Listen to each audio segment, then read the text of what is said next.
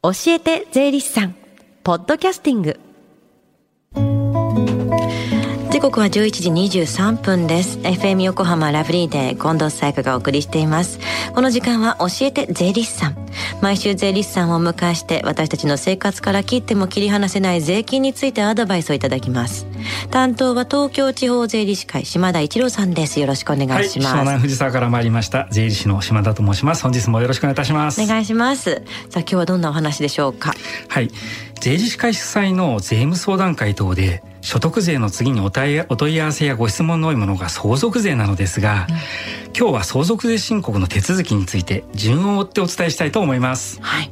ではそもそも相続税とはというところから教えてください。はい。相続税とはお亡くなりになった方に一定の財産があった場合にその相続人に課される税金です、うん、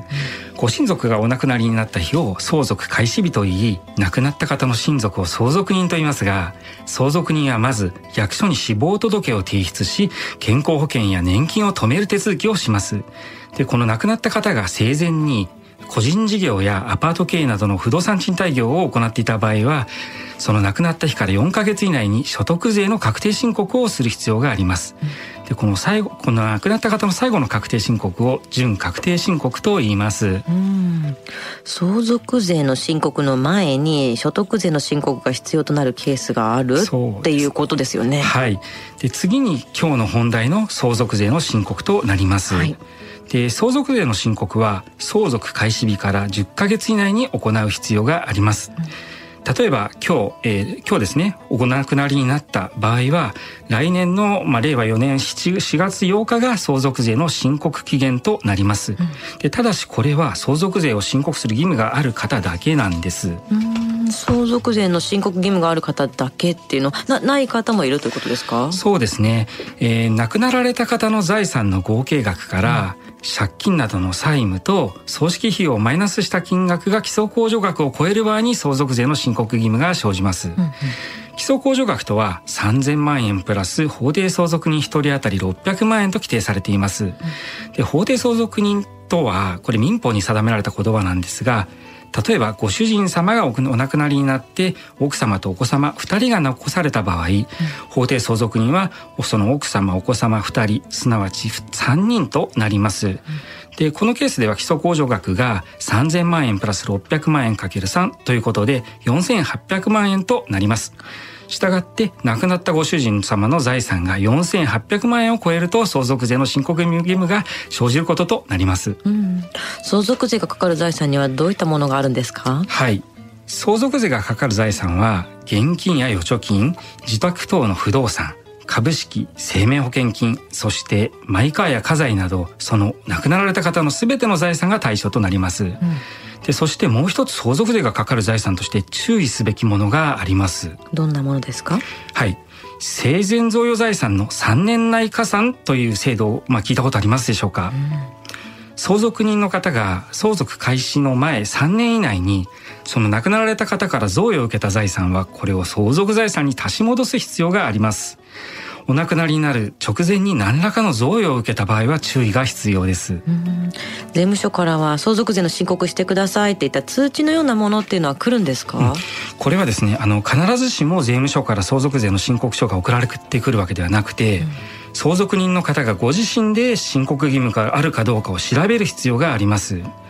で相続に伴って生命保険金などが支払われた場合やえななどは亡くなられてから6から大体8ヶ月後ぐらいに相続税に関するお尋ねという書類が税務署から届く場合もありますただこれかなり直前になるんですよね。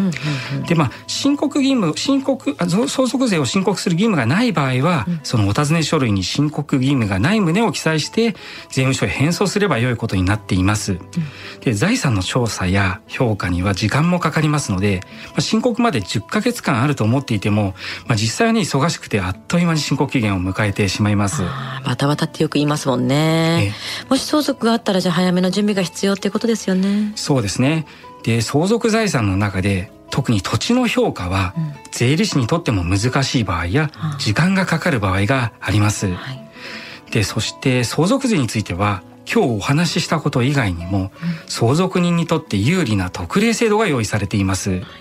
でこの特例制度、まあ、一番メジャーなもので、まあ、小規模宅地の特例ですとか配偶者の税額軽減という特例制度があるんですけどもこれらは仮に相続財産の価格が基礎控除額以下となって税額がゼロとなる場合でも申告書の提出は必要となります、うん、で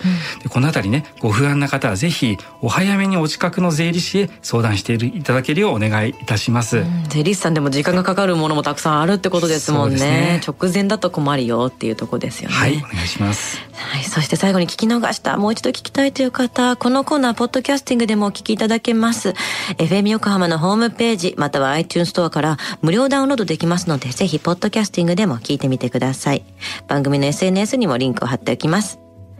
そして夏休み恒例の番組イベント、親子で学ぶ税の教室オンライン編の開催が決定しました。すでに参加者の募集が始まっていますので、FM 横浜のホームページ、プレゼント募集のページをチェックしてみてください。この時間は税金について学ぶ教えて税理士さん。今日のお話は相続税申告の手続きについてでした。島田さんありがとうございました。はい、ありがとうございました。Deep inside your ears still lingers on the fading sound of footsteps, so clear to hear whenever I find you with empty beer bottles in your hand. I see someone four years old staring back at me.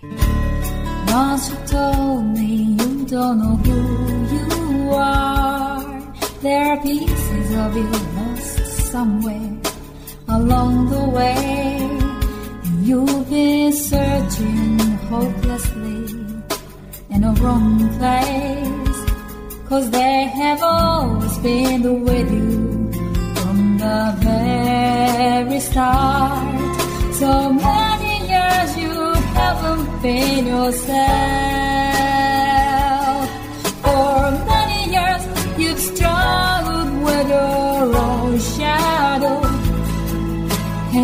I'm slowly getting.